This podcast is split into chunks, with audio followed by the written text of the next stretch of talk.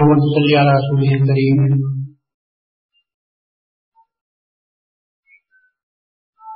والمهدي المعود عليه الصلاة والتسليم.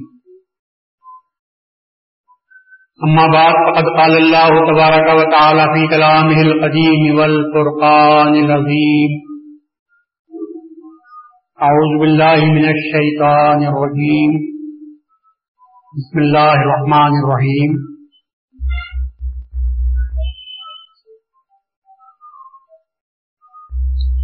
هذه سبيلي أدعو إلى الله على بصيرة أنا ومن اتبعني. وسبحان الله وما أنا من المشركين. اللہ کا ارشاد ہے، رسول اللہ صلی اللہ علیہ وسلم سے اللہ تعالی خطاب فرماتے ہوئے یہ کہہ رہا ہے، کل حاض ہی سبیلی اے پیغمبر، آپ کہہ دو کہ یہ میرا راستہ ہے۔ ادعو اللہ اللہ علی بصیرہ۔ میں بلاتا ہوں، میں دعوت دیتا ہوں تم سب کو اللہ کی طرف بصیرت پر، بینائی کی بنیاد پر اللہ کو دیکھنے کی احساس آنا میں بھی بلاتا ہوں وہ منت تابانی اور وہ بھی بلائے گا جو میرا تابع تام ہے۔ جو میری کامل اتباع کرنے والا اور پیروی کرنے والا ہے، وہ بھی تم کو اللہ کی طرف بینائی کی اساس پر، دیدار کی بنیاد پر بلائے گا۔ سورہ یوسف کے آخری میں یہ آیت آئی ہوئی ہے اس آیت شریفہ کا بیان جب حضرت مہدی معود علیہ السلاط السلام نے فرمایا، تو یہ فرمایا کہ اس آیت میں آنا یا میں سے مراد رسول اللہ صلی اللہ علیہ وسلم ہے اور اس کے بعد یہ اللہ کا یہ فرمانا کہ وہ بھی بلائے گا جو میری اتباع کرے گا۔ اس سے مراد بندے کی ذات ہے۔ یہ من یعنی جو جو میری اتباع کرے گا، اس سے مراد بندے کی ذات ہے، کوئی اور نہیں، یہ بھی فرمایا آپ نے۔ یہ نقطہ یاد رکھنے کے قابل کا ہے۔ آپ نے یہ فرمایا کہ اس سے مراد بندے کی ذات ہے۔ یہاں رک نہیں گئے۔ اس کے بعد فرمایا اور اس کے سوا کوئی نہیں۔ میں ہی وہ ہستی ہوں جو تم سب کو رسول اللہ کے بعد بینائی کی اساس پر، دیدار کی بنیاد پر اللہ کی طرف دعوت دینے والا ہوں۔ یہ ہے ترجمہ جو حضرت مہدی معود علیہ السلام نے اس آیت شریفہ کو بیان کرتے ہوئے اپنے بیان قرآن کے دوران فرمایا۔ اب آپ قرآن شریف کو اٹھاؤ اور مختلف ترجمے دیکھو۔ تو آپ کو ایسی باتیں ملے گی، ایسا ترجمہ ملے گا جو آپ کو آپ کے مسلک سے بھٹکا دے گا۔ آپ کو آپ کے مسلک سے بہکا دے گا۔ اور آپ اس سوچنے پر مجبور ہوں گے کہ اس آیت میں تو اللہ یہ فرما رہا ہے کہ میں بھی بلاؤں گا اور وہ بھی بلائے گا جو میری اتباع کرنے والا ہے۔ مطلب یہ کہ ایک عام امتی بھی دعوت دینے کا حقدار ہے۔ کیونکہ تمام مسلمان رسول اللہ صلی اللہ علیہ وسلم کی اتباع کرتے ہیں۔ ہر شخص دائی بن سکتا ہے۔ ہر شخص کو دین کی طرف دعوت دینے کا حق مل سکتا ہے۔ تو جو بھی رسول اللہ کی اتباع کرتا ہے، وہ اللہ کی طرف دعوت دے سکتا ہے۔ یہ ترجمہ کر دیتے ہی اب ہمارے مہذبی بھائی بھی قرآن کے سامنے وہی تھا جو غیر ترجمہ کرتے تھے۔ اس ترجمے کو پڑھنے کے بعد ان کے ذہن میں یہ بات پیدا ہوتی ہے کہ اس آیت شریفہ سے معلوم ہوتا ہے کہ ہر شخص کو دعوت دینے کا قاتل ہے۔ اس میں مہدی کی خصوصیت کہاں ہے؟ مہدبی لوگ علماء مشاہدین جب بیان کرتے ہیں، تقریر کرتے ہیں واس کرتے ہیں، تو اپنی تقریروں میں یہ کہتے ہیں کہ اس سے مراد مہدی معود علیہ السلام ہے قرآن میں مہدی کا نام تو نہیں ہے، من آیا ہوا ہے، جس کے معنی جو کے ہوتے ہیں، اور جو عام لفظ ہے۔ جو عام لفظ ہے اس میں مہدی کی خصوصیت کہاں پائی جا رہی ہے؟ تو یہ مہدبی عام کو خاص کیوں کرتے ہیں؟ قرآن کو اپنے مطلب کے لیے استعمال کرتے ہی قرآن کے معنی غلط کرتے ہی اور قرآن میں اپنی رائے سے قرآن کی تفسیر کرتے ہی پھر ایک رسول اللہ کی حدیث سناتے ہیں کہ رسول اللہ نے فرمایا کہ جو شخص قرآن کو اپنی رائے سے قرآن کی تفسیر کرتا ہے، اس کو چاہیے کہ جہنم میں اپنی جگہ ڈھونڈ لے، اپنی جگہ بنا لے۔ تو مطلب یہ کہ ہم پر اعتراض ہوتا ہے کہ مہدبی اس من کو مہدی سے متعلق کرتے ہوئے نہ صرف یہ کہ قرآن کی غلط تفسیر کرتے ہیں، بلکہ اس حدیث میں جو وعید آئی ہوئی ہے، جو دھمکی آئی ہوئی ہے، اس کے بھی حقدار ہو جاتے ہیں۔ لیکن اس میں کئی باتیں ہیں جو سوچنے کی ہیں۔ اسی لیے ہم نے نور ایمان جو تفسیر لکھی اس کے تفسیر کے لکھنے کا اصل مقصد یہی تھا کہ غیروں کی آپ تفسیر پڑھیں گے تو بھٹکنے کا سوال بھی پیدا ہو سکتا ہے۔ بھٹکنے کی راہ بھی آپ کو مل سکتی ہے۔ جب فرمان مہدی کے تحت کیے ہوئے بیان کے انداز میں جب آپ تفصیل پڑھیں گے، پھر آپ کو صحیح بات معلوم ہوگی کہ صاحب اللہ تعالیٰ نے کیا فرمایا ہے اور مہدی معود نے کیا فرمایا ہے۔ سب سے پہلے تو میں آپ کو یہ فرق بتا دینا چاہتا ہوں کہ عام مفسرین نے اور مہدی معود کے بیان میں کیا فرق ہے۔ جب تک یہ فرق آپ کو معلوم نہ ہوگا، اس وقت تک آپ دونوں کے ترجمے میں فرق کو محسوس نہ کر سکیں گے۔ لوگ یہ سمجھتے ہیں کہ جس طرح راضی نے تفسیر کی رمکشری نے تفسیر کی بیزاوی نے تفسیر کی، اسی طرح مہدی ماؤد نے بھی تفسیر کی ہوگی۔ ایسا نہیں ہے۔ سارے مفسرین کی تفسیروں کو، مفسرین کو ایک جگہ رکھو۔ یہ سب کے سب تفسیر کرتے ہیں۔ لیکن اس کے ساتھ ساتھ وہ جو تفسیر کرتے ہیں، اس کی صنعت بھی بتاتے ہیں کہ ہم کو فلاں ذریعے سے یہ روایت کو ملی ہے۔ رسول اللہ صلی اللہ علیہ وسلم کے فلاں صحابی نے یہ روایت بیان کی ہے۔ یا کبھی عربی گرامر کو سامنے رکھ کر بات کرتے ہیں اور یہ کہتے ہیں کہ گرامر کے قاعدے سے یہاں یہ بات ہوتی ہے۔ کبھی فساد بلاغت کا سہارا لیتے ہیں۔ اور یہ کہتے ہیں کہ فساد و بلاغت کا تقاضا یہ ہے کہ یہاں یہ معنی کیے جائیں۔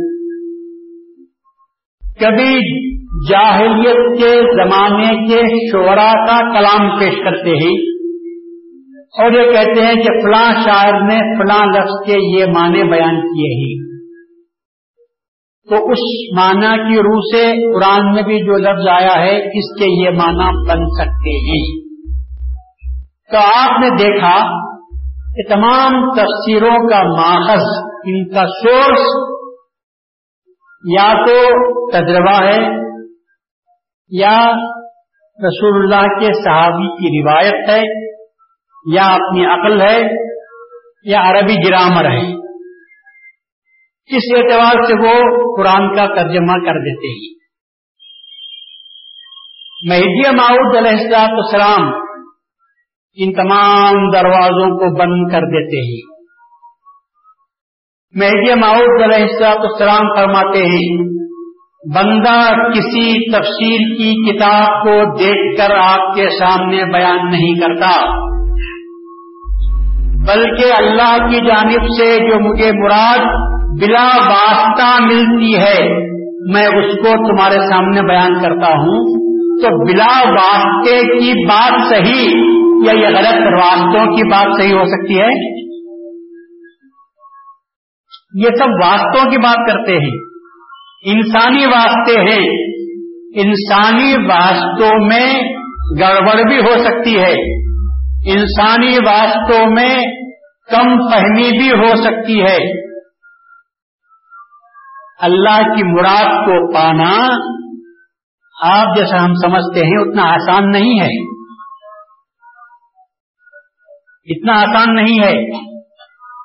جب ایزا جا کی صورت نازل ہوئی، اذا جاء نصر الله والفتح ورأيت الناس يدخلون في دين الله أفواجا فسبح بحمد ربك واستغفره انه كان توابا۔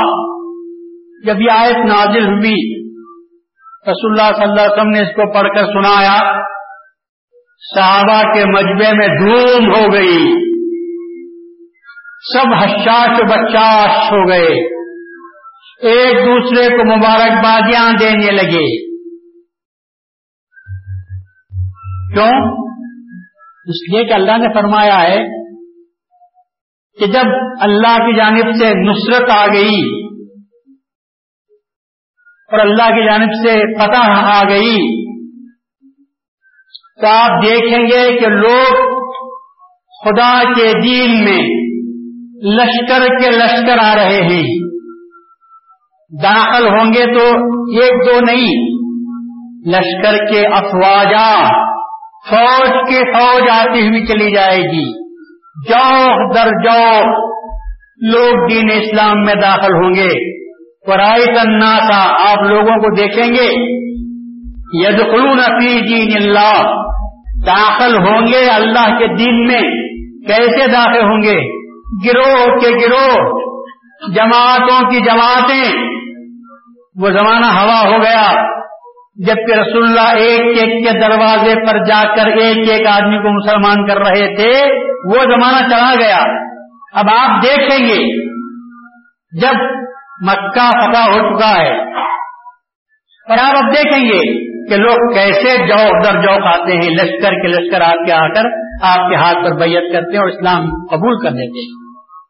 خوش ہونے کا موقع تھا۔ صحابہ کرام نے وہ نازک حالت بھی دیکھی تھی۔ جبکہ اسلام قسم پرسی کی حالت میں تھا، جبکہ رسول اللہ صلی اللہ علیہ وسلم کو ستایا جا رہا تھا، جبکہ اکا دکا مسلمان ہو جاتا تو خوشیاں مناتے تھے، مسلمان ہونے والا اس میں اتنی ہمت نہیں تھی کہ سب کے سامنے آ کر اسلام کو قبول کر لے۔ چھپتے چھپاتے آتا تھا، اسلام کو قبول کرتا تھا، اور جانے کے بعد بھی اسلام کو اپنے چپا کر رکھتا تھا۔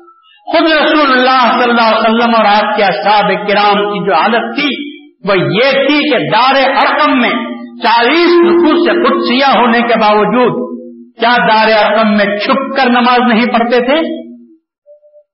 کیا دار ارقم میں چھپ کر قرآن کی تلاوت نہیں ہوتی تھی؟ اللہ کی آیتیں جب نازل ہوتی بر مرا علانیہ سب کے سامنے نہیں کہا جا سکتا تھا۔ بلکہ ان آیتوں کو لے کر چپتے چھپاتے پڑتے تھے۔ آنے والے رات کے اندھیرے میں آتے، فجر کی نماز کے وقت آ جاتے اور اللہ کی آیتوں کو سن کر سینے سے لگا دے ہوئے، جب یاد کرتے ہوئے چلے جاتے تھے۔ یا تو زمانہ وہ تھا جو کراچ کی تاریخ میں اسلام چونٹی کی رفتار سے آگے بڑھ رہا تھا۔ اور آج کی یہ خوشخبری دی جا رہی ہے کیا دیکھا دکھا کی بات نہیں ہے، اب تو فوج کی فوج آتی جائے گی اور اسلام کو قبول کرتی جائے گی۔ اور جو لوگ اسلام سے بے بہرا ہوں گے، ان کو اپنا منہ چھپانا پڑے گا۔ جب یہ آیتیں نازل ہوئی یہ صورت نازل ہوئی، تو مسلمانوں میں جو شخوش کا پیدا ہونا لازمی تھا۔ مسلمان حچاس بچاس ہوتے گئے ایک دوسرے کو مبارکبادیاں دینے لگے۔ مگر ابو صدیق رضی اللہ تعالیٰ رونے لگے۔ خاموش بیٹھ کر اپنی جگہ پر رو رہے ہیں۔ آنسو کی جھڑی ہے جو آپ کی آنکھوں سے رواں ہے۔ صحابہ نے دیکھا کہ ابو بکر رو رہے ہیں۔ پوچھا یہ رونے کا کیا موقع ہے؟ یہاں تو کچھ خبر سنائی جا رہی ہے۔ یہ رونے کا کیا موقع ہے؟ ابو صدیق نے فرمایا، اس سے زیادہ کٹھن آیت اور کوئی نہیں آئی۔ اس سے زیادہ تکلیف دینے والی آیت نہیں تھی اس سے زیادہ غم و اندوہ میں ڈالنے والی آیت نہیں اتری اس سے زیادہ و اذیت پہنچانے والی آیت نہیں اتری اسی لیے میں رو رہا ہوں۔ صحابہ نے پوچھا، آخر وہ کون سی بات ہے جو ہماری سمجھ میں نہیں آ رہی اور آپ کی سمجھ میں آ رہی ہے؟ ہم تو خوش ہیں۔ یہ تھوڑو فی دین اسلام یا افواجا۔ اللہ کے دین میں تو فوج، در فوج آنے کی خوشخبری سنائی جا رہی ہے۔ کیا یہ بات خوشی کی نہیں ہے؟ کیا اس بات سے آپ کو خوشی نہیں ہو رہی ہے؟ صدیق نے فرمایا، اس کے بعد پڑھو بحمد ربی کا اے پیغمبر، جب آپ یہ بات دیکھ لیں، بس اللہ تعالی کی تعریف کے ساتھ اس کی تصویر کرو اور اللہ تعالی سے مغفرت مانگو۔ بے شک اللہ توبہ کا قبول کرنے والا ہے۔ آپ نے فرمایا، اس آیت کے ذریعے رسول اللہ کے مثال کی خبر دی جا رہی ہے۔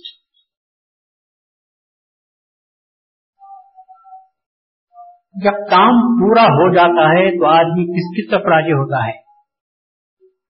جب زندگی کے دن پورے ہوتے ہیں تو آدمی کسے یاد کرتا ہے؟ کس کے تصویر میں لگ جاتا ہے؟ کس کے تعریف لگی رہتی ہے؟ جب اللہ یہ فرما رہا ہے، جب تم یہ دیکھ لو اور اللہ کی تعریف میں لگ جاؤ مطلب کیا ہے کہنے کا؟ مطلب یہ ہے کہ رسول ہم نے جس مقصد کے لیے دنیا میں تم کو بھیجا تھا، وہ مقصد پورا ہو گیا ہے۔ اب مخلوق میں رہنے کا کوئی فائدہ نہیں۔ ہم سے بہت دور ہو چکے، کام پورا ہو چکا۔ اب آ جاؤ ہماری طرف۔ سب بھی ہم ربی کا وسطہ ہوتی اس آیت میں تو اللہ تعالیٰ نے رسول اللہ صلی اللہ علیہ وسلم کی وشال کی خبر سنائی ہے۔ لوگوں، تم آیت کے پہلے حصے کو، سورت کے پہلے حصے کو تو دیکھ لیا۔ لیکن بات کے حصے میں جو بات ہے، اس کو تم نے نہیں دیکھا۔ اور جب رسول اللہ سے پوچھا تو رسول نے کہا ہاں ابو بکر نے سچ سمجھا۔ عربی زبان میں اترے ہوئے قرآن کو رسول کی صحبت میں بیٹھنے والے رسول کے مزاج دان سمجھ نہ سکے۔ تو آج کے علماء کیا سمجھ سکتے ہوں گے؟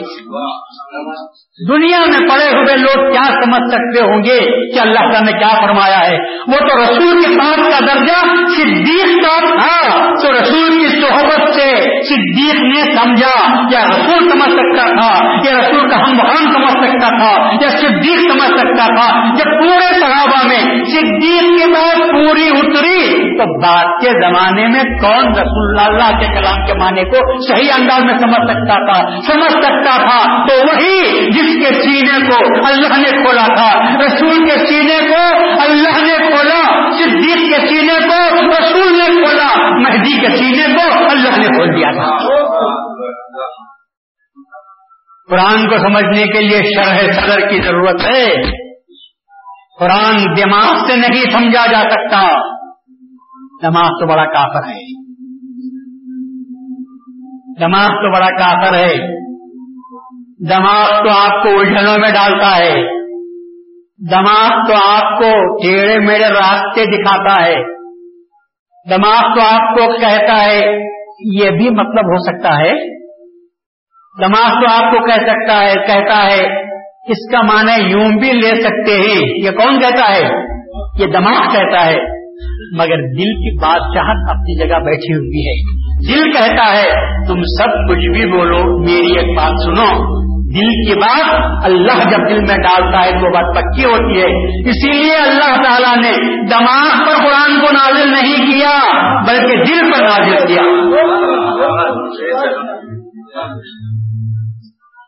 اللہ نے قرآن شریف کو قلب اثر رسول اللہ پر نازل فرمایا اور قلب اثر پر بھی یوں ہی نازل نہیں کر دیا۔ نہیں ویسا ہی نہیں کر دیا، بلکہ قلب کا شرح صدر کیا۔ دل کو چیرا، دل کو کاٹا۔ دل میں سے جو غلازت تو نہیں کہہ سکتا، رسول و مہدی کا نام جہاں آتا ہے، وہاں لفظ کو استعمال کرتے ہوئے بھی آدمی کو گھبرانا چاہیے، ڈرنا چاہیے لڑنا چاہیے۔ وہ عام لوگ، عام لوگوں کے لیے جو لفظ استعمال کرتے ہیں رسول و مہدی کے لیے وہاں لفظ کا استعمال کرنا بھی بے ادبی کی بات ہو جاتی ہے۔ رسول و مہدی کے لیے تو وہ لفظ استعمال کرنا چاہیے جس کے وہ حقدار ہیں۔ کیا رسول اللہ کے لیے ہمیں کہہ سکتے ہیں کہ اللہ تعالیٰ نے رسول اللہ صلی اللہ علیہ وسلم کے گناہوں کو بخش کیا؟ قرآن کہتا ہے۔ قرآن کہتا ہے، قد غفر اللہ تقدم من ذنبك وما تأخر۔ اے رسول، ہم نے آپ سے اگلے پچھلے جو بھی ہوئے اس کو ہم نے معاف کر دیا، بخش دیا۔ کیا میں اپنی ناپاک زبان سے رسول اللہ کے لیے یہ کہہ سکتا ہوں کہ تیرے گناہوں کو اللہ نے بخشا؟ رسول اور گناہ کا سدور رسول اقدس اور پھر ان سے گناہ کا سرزد ہونا؟ میں بول سکتا ہوں ایک باپ، میرا باپ میری ماں کو کہہ سکتا ہے۔ کبھی غصے میں آ گیا، کیا تیرا دماغ چل گیا کیسی باتیں کرتی ہے؟ کون کہہ سکتا ہے؟ شوہر اپنی بیوی کو کہہ سکتا ہے۔ کیا بچہ بھی باپ کی اتباع میں اگر ماں سے جھگڑا ہوا تو کہہ سکتا ہے، کیا تیرا دماغ چل گیا؟ باپ شوہر کو بیوی کا کو کہنے کا حق حاصل ہے، اس لیے کہ بیوی کا وہ شوہر ہے۔ لیکن بیٹا اس کا تابے دار ہے۔ بیٹا ماں سے وہ الفاظ استعمال نہیں کر سکتا ماں کے ساتھ جو شوہر نے استعمال کیا تھا۔ اگر بیٹا استعمال کرتا ہے تو کیا گستاخی نہیں ہے؟ کیا بے ادبی نہیں ہے؟ اگر بیٹا پلٹ کر بولے، کیا غلطی کر رہا ہوں میں؟ کل بابا بھی ایسی بولتے تھے۔ تو کیا ماں اسے معاف کرے گی؟ ارے ماں، محبت میں معاف کر دے۔ پڑوسی سن کر کیا بولیں گے؟ کتنا نالائق بچہ ہے کہ ماں کے ساتھ یہ زبان استعمال کرتا ہے۔ اگر دکان کا سیٹ بیٹھا ہوا، اپنے بچے کو جو بھی سیٹ پر بیٹھا ہوا ہے، اگر ڈانٹ کا آڈر کرتا ہے کیسے نا بے وقوفی کی بات، نالائقی کی بات کرتا ہے۔ تجھے ایسا نہیں کرنا چاہیے۔ تو کیا کل کو دکان کا نوکر بھی وہ شیٹ کے بچے کو وہ زبان استعمال کر سکتا ہے؟ اور یہ کہے گا، کیا نالائقی کی بات کرتا ہے؟ کیا بے وقوفوں کی طرح سودا کرتا ہے؟ کیا نوکر کو یہ حاصل ہے؟ ارے، باپ کو دکان کے بیٹے کو بولنے کا حق حاصل ہے، لیکن نوکر کو بولنے کا حاصل نہیں۔ وہ تو کہے گا، چھوٹے سرکار، چھوٹے صاحب، آپ کو ایسا نہیں کرنا چاہیے، اتنا بول سکتا ہے۔ لیکن کیا نالائق یہ بات استعمال نہیں کر سکتا؟ اللہ تعالیٰ کو رسول کو بولنے کا حق ہے، ہم غلاموں کو رسول کو بولنے کا حق ہو سکتا ہے۔ اللہ کو یہ حق ہے، وہ کہے کہ تجھ سے چھوٹی موٹی جو بھی بات ہو گئی جہاں میں نے تجھے معاف کر دیا۔ میں کیا مٹ نالائق تو میں رسول اللہ کو بول سکتا ہوں کہ تمہارے گناہوں کو اللہ بخش دیا ہے؟ اس سے بڑا گناہ میرا اور کیا ہو سکتا ہے؟ کہ رسول اللہ کو میں گنہگار قرار دوں؟ اس سے بڑا میرا گناہ اور کیا ہو سکتا ہے کہ میں رسول کے سامنے اقدس میں وہ بات کہوں؟ مجھے کہنے کا حاصل نہیں ہے۔ باپ کے تعلق سے، ماں کے تعلق سے، بڑوں کے تعلق سے۔ الفاظ کیسے استعمال کرنا چاہیے؟ اگر آپ برا نہ مانے تو چھوٹی مثال دیتا ہوں۔ بات یہ کی ہے۔ بات یہ کی ہے۔ اگر ہمارے بڑوں کو، ماں باپ کو بوڑھے ہو چکے ہی زمانہ ہو گیا۔ کافی عمر اسی نبے سال کے ہو گئے۔ کھانا کھاتے ہی ہزم نہیں ہوتا۔ پاخانے لگ گئے ہیں تو ہم ڈاکٹر کے پاس یا لوگوں سے کہیں گے کہ ذرا لوز موشن زیادہ ہو رہے ہیں۔ یہ بولنا کیسا ہے؟ ارے صبح سے شام تک ہٹتے پڑے ہوئے ہیں۔ کیا استعمال کر سکتے ہیں۔ بات یہ کی ہے، مگر بولنے کا انداز الگ ہے۔ دوسرے جملے میں گستاخی ہو رہی ہے، اور پہلے جملے میں حقیقت کا اظہار ہو رہا ہے، مگر ادب کے ساتھ ہو رہا ہے۔ تو بات بات میں فرق ہے۔ بات کا لفظ کس کے ساتھ کیا جوڑنا چاہیے، یہی علم کا تقاضا ہے، یہی ایمان کا تقاضا ہے، یہی ادب کا تقاضا ہے۔ اگر وہ تقاضے نہ رکھیں تو انسان میں اور جاہل میں کوئی فرق باقی نہیں رہتا، عالم میں اور جاہل میں کوئی فرق باقی نہیں رہتا۔ علم و ایمان کا تقاضا یہ ہے کہ جس کے تعلق سے بات کی جا رہی ہے، اس کے مرتبے کو سامنے رکھا جائے اور وہ الفاظ استعمال کیے جائیں جو ان کی شان کے مطابق ہوں۔ اور جہاں جہالت آتی ہے تو وہاں سب کے لیے وہی استعمال کرے گا۔ آخر کھانے میں اور نگلنے میں کیا فرق ہے؟ آپ کسی مہمان کو بلا کر دستہ پر بٹھاؤ اور کہو، کھانا تناول فرمائیے۔ کھانا شروع کیجیے کھانا کھائیے۔ بیٹھے ہیں تو نگلو بھائی۔ ارے، کھانا تو نگلتے ہی ہیں۔ لیکن کتنا بڑا فرق ہو جاتا ہے۔ کھانے والا بھی ٹوٹ کر نکل جائے گا یہ کیسی میرے سامنے بات کر رہے ہیں۔ الفاظ کس کے لیے استعمال کرتے ہیں؟ ماں باپ بچے پر غصے میں آتے ہیں، بچہ غصے میں آ کر کھانا مانگ رہا ہے زمانے سے کہ گھنٹے سے نہیں دیتے۔ اس کے بعد پکنے کے بعد فوراً رکھتے ہوتے ہیں۔ اب جب سے مانگتا تھا نا، اب بیٹھ کر نگل تو باپ اگر ماں بولتے ہیں تو بات صحیح ہے۔ لیکن مہمان کو بھی آپ بولے نگلو تو بات کتنی خراب ہو جاتی ہے۔ وہاں کو کہنا چاہیے، آپ کھانا تناول فرمائیے۔ تو بات بات میں فرق ہے جس کے ساتھ بات کی جاتی ہے، اس کے مرتبے کو دیکھ کر بات کرنا چاہیے۔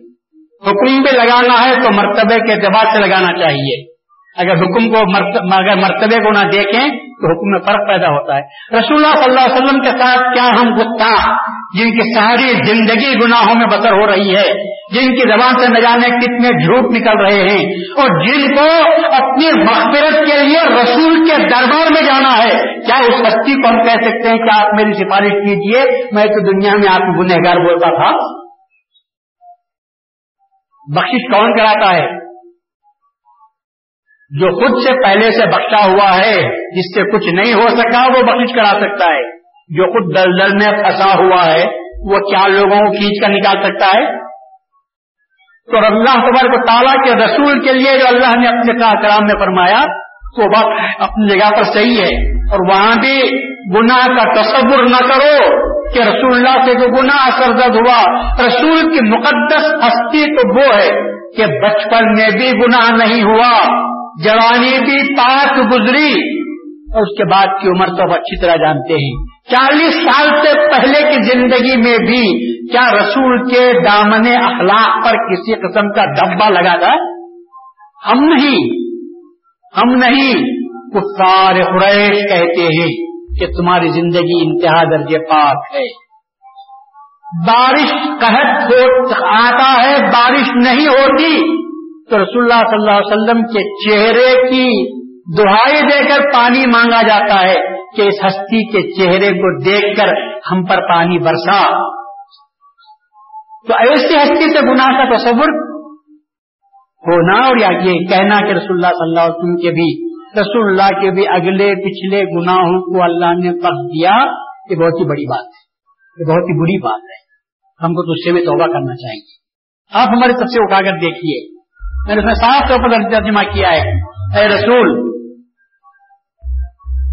جہاں میرا حکم نہیں آیا تھا اور تم کو اختیار دیا گیا تھا کسی کام کے معاملے میں، وہاں تم نے وقت کے تقاضے کے تحت عمل نہ کرتے ہوئے، رحم کے پہلو کو لیے ہوئے تم نے جو کام کیا، وہ کام تم کو نہیں کرنا چاہیے تھا۔ یہ گنا بولتے ہیں اس کو؟ کافر سخترین کافر زندگی بھر رسول اللہ کو گالیاں دے رہا ہے۔ رسول اللہ کے پیچھے لگا ہوا ہے۔ رسول اللہ جہاں جاتے ہیں، یہ شیطان بھی سے برابر پیچھے پیچھے جاتا ہے۔ رسول اللہ دستک دیتے ہیں۔ آدمی باہر نکلتا ہے۔ رسول اللہ کہتے ہیں کہ میں کلمہ طیبہ، لا الہ الا اللہ کو سنانے کے لیے آیا ہوں۔ فوراً یہ جا کر اس کے کان میں اپنے ہاتھ میں روئی کے گانٹ بنا کر رکھا تھا گالے۔ اس کے کان میں جا کر روئی رکھتا ہے اور یہ کہتا ہے، اس کی بات مت سنو، جو اس کی بات سنتا ہے وہ نہ گھر کا رہتا ہے، نہ گھاٹ کا رہتا ہے۔ رسول اللہ کے پیچھے پیچھے برسوں پھرتا ہے۔ اگر ایسا شخص کبھی کافر گرفتار ہو کر آ گیا ہم اور آپ کیا کرتے تھے اس کو؟ اور قتل کرتے تھے کہ اسلام کا دشمن ہے۔ رسول اللہ نے رحمت العالمین ہونے کے ناطے اس کو بھی معاف کر دیا۔ اللہ کہتا ہے، تم کو معاف نہیں کرنا چاہیے تھا۔ اس کی تو گردن مار دینا چاہیے تھا۔ جب اللہ نے تم کو معاف کر دیا۔ تو کیا گناہ ہے یہ؟ یہ کام گناہ کا ہے۔ اس وقت کا وقت کا تقاضا مار، گردن مارنے کا تھا۔ رحمت العالمین کا تقاضا یہ تھا کہ ایسے کو بھی معاف کر دیا جائے۔ اسے مارنے سے کیا ملے گا؟ آپ تو خود مرا ہوا ہے۔ اس کو معاف کر دیں گے تو میری رحمت کا تقاضا پورا ہوگا۔ رسول اللہ نے وقت کے تقاضے کو نہیں دیکھا۔ رحمت کے تقاضے کو دیکھا۔ کیا اس کو گناہ کے نام سے یاد کریں گے؟ اللہ نے کہا، جاؤ، میں اس کو میں معاف کر دیا۔ تو یہ ہے حد رف اللہ لگا تمہاری شان کے جو تم کو نہیں کرنا تھا، وقت کے تقاضے کے تحت جو کرنا تھا، آپ نے وہ کام نہیں کیا۔ سب کو آپ عام لوگوں کو آپ نے معافی دے دی۔ اس کو بھی اللہ کہتا ہے، جاؤ میں معاف کیا رسول اللہ کو حکم تھا کہ ایسے کو مارو؟ ہاں اگر حکم ہوتا اور رسول نہ مارے ہوتے تو نافرمانی ہوتی۔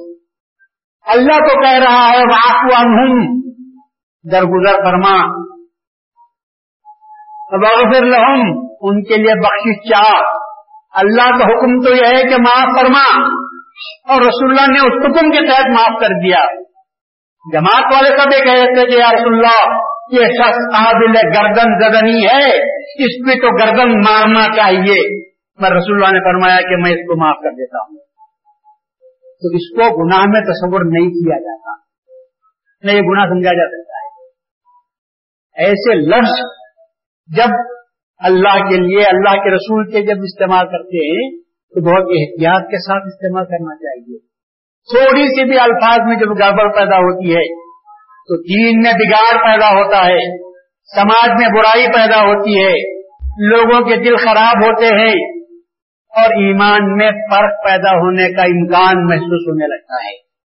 الفاظ کے انتخاب میں، الفاظ کے اختیار میں انسان کو بہت زیادہ محتاط ہونے کی ضرورت ہے۔ اور خصوصاً رسول مہدی کا جو مقام ہے، وہ اتنا اونچا مقام ہے کہ کچھ نہ تو میں بات کر رہا تھا، رسول اللہ صلی اللہ علیہ وسلم اور حضرت مہدی معود علیہ السلام کے تعلق سے کہ اللہ تبارک و تعالیٰ نے رسول اللہ صلی اللہ علیہ وسلم کو جو حکم دیا تھا، پہلی آیت کیا پڑی تھی میں میں بلاتا ہوں۔ میں بلاتا ہوں۔ اب یہ کہتے ہیں کہ جو بھی اتباع کرنے والے ہیں، وہ سب بلاتے ہیں۔ بلا سکتے ہیں۔ ہم کو انکار نہیں۔ بلاؤ۔ سب بلاؤ۔ مگر بینائی کی دعوت کون دے سکتا ہے؟ میں کیمسٹری پڑھا ہوں گا تو کیمسٹری پڑھا سکتا ہوں۔ اگر میں کیمسٹری پڑھا پڑھا ہوں تو کیا فزکس پڑھا سکتا ہوں؟ بایولوجی پڑھا سکتا ہوں؟ کامرس اینڈ اکاؤنٹنسی پڑھا سکتا ہوں؟ جو میں پڑھا ہوں گا، وہ پڑھا پڑھا ہوں گا، وہ پڑھا بھی سکتا ہوں۔ اور جو خود میں پڑھا نہیں، وہ دوسروں کو کیسے پڑھا سکتے ہیں؟ رسول اللہ بول رہے ہیں، میں بلاتا ہوں بینائی پر۔ اب مائی کا لال سامنے کوئی آئے اور کہے، میں بھی بلاتا ہوں. اللہ کی طرف صحیح ہے، بینائی پر بلانا شرط ہے۔ جب تمہارے پاس خدا کو دیکھنا جائز ہی نہیں تو بلاتے کہاں ہیں؟ تمہارا مذہب کیا ہے؟ اہل سنت کا مذہب یہ ہے کہ خدا کو دنیا میں سر کی آنکھوں سے دیکھا نہیں جا سکتا۔ جب دیکھ ہی نہیں سکتے تو دکھا کہاں سکتے ہیں؟ دیکھ، دکھا تو وہی سکتا ہے جو خود دیکھا ہوگا۔ تمہارے پاس تو دیکھنا جائز ہی دکھانا کہاں سے جائز ہو گیا؟ رسول اللہ کو اللہ نے کہا، میں بلاتا ہوں بینائی کی طرف۔ کیسے بلاتا ہوں؟ ارے میں دیکھا ہوا ہوں تو بلا رہا ہوں۔ تو جو دیکھ سکتا ہے، جو دیکھا ہوا ہے، وہ بلا سکتا ہے۔ جو دیکھا نہیں، وہ کیسے بلا سکتا ہے؟ رسول بلا رہے ہیں۔ سب بلا رہے دیدار ہوا میراج نصیب ہوئی آپ کو، تو آپ بلا رہے ہیں۔ اور رسول کو میراج نصیب نہ ہوتی، خدا کا دیدار نہ ہوا ہوگا تو رسول کیسے دعوت دے سکتے تھے کہ آؤ، میں وسیعت پہ تم کو بلاتا ہوں۔ تو اب یہ کہنا کہ جو جو رسول کی اتباع کرے گا، کیا رسول کی اتباع نماز میں اتباع کر کر دعوت دیدار کی دعوت دے سکتا ہے؟ روزے میں اتباع کر کے دیدار کی دعوت دے سکتا ہے؟ حج میں اتباع کر کے نماز دیدار کی دعوت دے سکتا ہے۔ دیدار کی دعوت دینے کے لیے دیدار کرنا ضروری۔ من تباہی جو میری اتباع کرے گا، کس میں؟ بصیرت میں، دیدار میں جو میری اتباع کرے گا، وہ لوگوں کو بلا سکتا ہے۔ اور پوری امت مسلمہ میں رسول اللہ کے بعد کون ہے جو یہ کہہ سکتا ہے کہ سر کی آنکھوں سے میں نے دیکھا ہے اور میں دوسروں کو دکھا سکتا ہوں؟ سوائے مہدی ماحول کے اور کوئی اعلان نہیں کر سکتا۔ سوائے مہدی ماحول کے اور کوئی نہیں کر سکتا۔ اتبانی تمہارا عام اتباع نہیں ہے۔ کامل اتباع۔ کامل اتباع کے معنی یہ کہ نماز بھی ویسی ہی ہونی چاہیے جیسے رسول کی تھی۔ نماز بھی ویسی ہی ہونی چاہیے جیسے رسول کی تھی۔ آپ بولیں گے ہاں ہم تو ویسی نماز پڑھتے ہیں۔ ہاتھ اٹھاتے ہی باندھ دیتے ہیں رکو میں رسول اللہ کہتے ہیں، ہم بھی رکو میں جاتے ہیں۔ سجدے میں رسول اللہ کہتے ہیں، ہم بھی سجدے میں جاتے ہیں۔ کیا رسول اللہ کی نماز ایسی ہی تھی جو ہماری ہے اپنی نماز پہ غور کر لو۔ آپ خود نماز پڑھتے پڑھتے بولتے ہیں کہ حضرت، نماز تو پڑھتا ہوں میرا دل بار بار بار سب طرف گھومتا رہتا ہے، میری نماز ایسی ہوتی ہے۔ تو کیا رسول اللہ کی نماز بھی ایسی ہوتی ہوگی؟ ظاہر میں نقل رسول کی کر رہے ہیں۔ اور باطن میں رسول کا دل کہاں کا کسی کو خبر ہے؟ رسول کی نماز کیسی تھی۔ ایک چھوٹی بات میں آپ کے سامنے کہتا ہوں۔ اگر کوئی راستے سے جا رہا ہے اور آپ پکارتے ہیں اسے۔ آپ جا رہا ہے کوئی سڑک پر، آپ پکارتے ہیں۔ وہ جواب دیتا ہے نہیں دیتا؟ آپ کو سننے کے بعد جواب دیتا ہے۔ اگر نہیں سنا تو معافی چاہتا ہوں میں سنا نہیں بولے گا۔ جب سنتا ہے تو بات کا جواب دیتا ہے۔ ایک آدمی ایک آدمی کی بات کا جواب دیتا ہے۔ ایک بندہ وضو کر کر مسجد میں آ کر خروج کے دن سے اپنا وقت قربان کرتے ہوئے ساری دنیا کو چھوڑ کر، بیوی بچوں کو چھوڑ کر، کاروبار کو چھوڑ کر، دھندے کو چھوڑ کر، خواہشات کو چھوڑ کر، وضو کر کے ٹھنڈے پانی سے سردیوں میں نماز کے لیے آتا ہے۔ اور نماز پڑھ کر اللہ اکبر پکارتا ہے، تو کیا اللہ جواب دیتا ہوگا، نہیں دیتا ہوگا؟ اگر نہیں دیتا تو اللہ سننے والا نہیں ہے۔ اور اللہ تو کہتا ہے کہ میں میں تو ایسا سنتا ہوں اماوس کی کالی رات میں، کالے پہاڑ کے دامن میں۔ کالی چونٹی چلتی ہے تو میں اس کو دیکھتا بھی ہوں، اس کی رفتار کو سنتا بھی ہوں۔ تو جو ایسا سننے والا ہے، ہم کھڑے ہو کر اللہ اکبر اگر کہیں، تو اللہ سن کر جواب دیتا ہے یا نہیں دیتا؟ اللہ جواب دیتا ہے۔ جب ہم پکارتے ہیں، اللہ پکارتا ہے، تو ہم جواب دیتے ہیں۔ لبیک اللہ لبیک لبیک، لا شریک لگا اے اللہ میں حاضر ہوں۔ اے اللہ میں حاضر ہوں۔ حج کو جاننے والے جو پکارتے ہیں دیوانے ہو گئی۔ دیوانے ہی لبیک مطلب کب کہنا بھائی، کوئی پکارتا ہے، اردو میں بولتے ہیں جی آیا۔ اب آپ کھڑے ہو کر وہاں باپ سڑک پر آپ کھڑے ہو گئے۔ جی میں آیا جی میں آیا، بولتے رہو۔ لوگ کیا بولیں گے؟ ادھر ادھر دیکھتے ہیں۔ کوئی تو ہے نہیں۔ پاگل ہو گیا ہے؟ جی میں آیا جی میں آیا، بول رہا ہے۔ تب یہ حاجی جو پکارتا ہے، لبیک اللہ لبیک، کون پکار رہا ہے اسے؟ حدیث میں آیا ہے، اللہ تعالی جن لوگوں کو قیامت تک کے لیے حج نصیب کرنے والا ہے، ان کے نام سال بسال لکھا ہوا ہے۔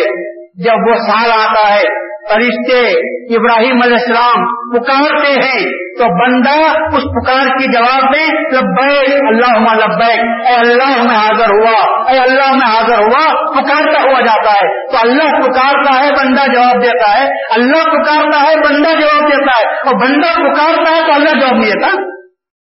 اسی نے بلایا ہے نماز کے لیے۔ اسی نے نماز میں فرض کیا۔ اور کہا، پکارو۔ میں تمہاری آواز کو سنتا ہوں، میں تمہاری جواب دیتا ہوں بلائے جب ہم پکارتے اللہ اکبر۔ تو اللہ جواب دیتا ہے۔ ہمارے کان سن نہیں سکتے۔ تو نہیں سن رہے۔ اس کے معنی یہ نہیں کہ یقین بھی نہ کریں کہ اللہ نہیں سنتا، اللہ جواب نہیں دیتا۔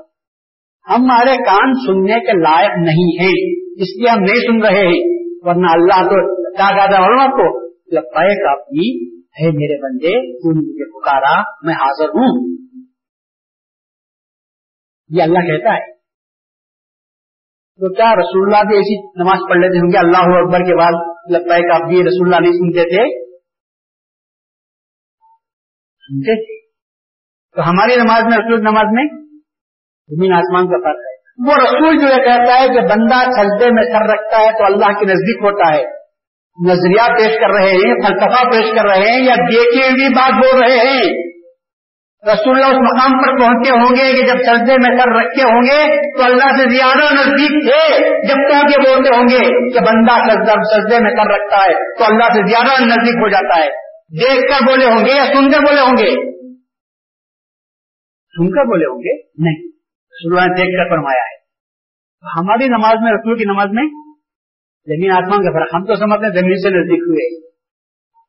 ہم تو سمجھتے ہیں کہ سجدے میں زمین سے نزدیک ہوئے۔ اور رسول اللہ فرماتے ہیں کہ سجدے میں بندہ اللہ سے زیادہ نزدیک ہو جاتا ہے۔ کتنا بڑا فرق ہوا ہماری نماز میں رسول کی نماز میں۔ تو اپنے آپ کو رسول اللہ صلی اللہ علیہ وسلم پر سوچنا نہیں چاہیے۔ اتباعی سے کیا؟ یہی اتباع۔ ظاہر میں رسول کی نماز کی افعال میں ارکان میں اتباع ہو رہی ہے۔ ارکان کی حقیقت میں نہیں۔ نماز کی حقیقت کیا ہے میں آپ کو بتاؤں؟ دو چار منٹ میں آپ کو بول دیتا ہوں۔ اس لیے کہ آج مجھے ساڑھے گیارہ کو ختم کرنا ہے۔ کام ہے جس وجہ سے میں ساڑھے گیارہ کو ختم کرنے والا ہوں۔ مگر نماز کی حقیقت تو آج آپ یہاں بات آ گئی ہے۔ پھر شاید موقع ملے، نہ ملے، زندگی رہی تو آئندہ سال ملیں گے۔ سنیں گے میں یاد تو میرا جب نصیب ہوئی میرا جب نصیب ہوئی، رسول اللہ علیہ وسلم جب پہنچتے ہی اللہ نے کہا، قریب آؤ، رسول اللہ قریب پہنچے۔ سما دنا، پھر اور چکا فتح اللہ اور نزدیک ہوا اور نزدیک مقام مقابہ سے پھر اتنا نزدیک ہوا اتنا نزدیک ہوا کہ ایک کمان کے دو گوشے جیسے ملتے ہیں بلکہ اس سے بھی زیادہ قریب ہوا۔ یہ ہے ملاقات کے مرتبے۔ پہلا مرتبہ کیا ہوا؟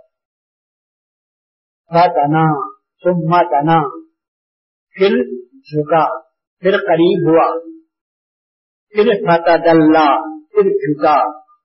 پکانا کا بقوسین یہ جو جھکا کا مقام ہے، اسی کو رکو کے نام سے یاد کرتے ہیں. قربت کے بعد جھکا کسی کو رکو کے نام سے یاد کرتے ہیں. پکانا کعبہ حسین پھر اس کے بعد پھر اور نزدیک ہوا، یہ مقام سجدہ ہے کہ جس طرح ایک کمان کے دو گوشے ملتے ہیں۔ کمان کو آپ نے دیکھا نا؟ کمان کو آپ نے دیکھا کہ کمان ٹیڑھی ہوتی ہے۔ کمان وہی اچھی جو زیادہ ٹیڑھی ہوتی ہے اور تیر وہ اچھا جو زیادہ سیدھا ہوتا ہے۔ آپ کمان کو بھی یہ ٹیڑھا ہے بھائی، اسے سیدھا کر دیں گے، بولے تو یہ کمان نہیں رہتی انہیں۔ کمان کمان ہی ہوتا ہے ٹیڑھی ہوتی ہے۔ اسی طرح عورت کا جو مقام ہے وہ کمان کا ہے۔ عورت کا جو مقام ہے وہ عورتیں بھی ہمارے پاس بیٹھی ہوئی ہیں، سن لے تو اچھا ہے وہ بھی۔ عورتیں جو ہوتی ہیں وہ کیسے ہونا چاہیے؟ کمان۔ مرد جو ہوتا ہے وہ تیر ہے۔ اگر مرد کے مقابلے میں عورت بھی تیر ہو گئی تو کیا ہوتا ہے؟ مہا بھارت دونوں طرف سے تیر چلتے ہیں دونوں طرف سے تیر چلتے ہیں عورت کو کیا ہونا چاہیے؟ کمان۔ کمان ٹیڑھی ہی ہونا چاہیے۔ اسی وجہ سے عورت کی فصلی ٹیڑھی فصلی سے عورت کو پیدا کیا گیا ہے۔ ذرا ٹیڑھی رہتی ہے عورت۔ چوڑ سے جواب دیتی ہے۔ ایسے جواب دیتی ہے تلبے میں سے تلبے میں سے میغ گھستی ہے تو تالو میں سے نکل جاتی ہے۔ ضرورت نہیں۔ کیونکہ کمان ہے وہ۔ جب اس میں سے تیر نکلتا ہے، تو پھر سارے آپ یہ کو نے پورے خاندان کو چھلنی کر کے رکھ تو آپ لوگ یہ سمجھتے ہیں کہ عورت کو سیدھا ہونا چاہیے میں کہتا ہوں عورت کو سیدھے کرنے کی کوشش مت کرو۔ عورت کو کیسا ہونا چاہیے؟ اللہ نے اسے کیڑی ہی پیدا کیا ہے۔ اس کے ساتھ آپ کو نباہ کرنا چاہیے، کیونکہ وہ کمان سے آپ تیر بن کے نکلتے ہیں۔ اگر دونوں تیر ہو گئے تو بچوں کا حشر کیا ہوگا؟ باپ بچے پر غصہ کرتا ہے۔ نکل جا مردود گھر سے۔ آج کے بعد سے گھر میں قدم رکھنا نہیں۔ ماں کیا کرتی ہے؟ بازو کے دروازے سے بلا کر سلا لیتی ہے۔ اگر انہیں بھی تیر ہو گئی تو بچہ کیا ہو جائے گا؟ بے بہرا۔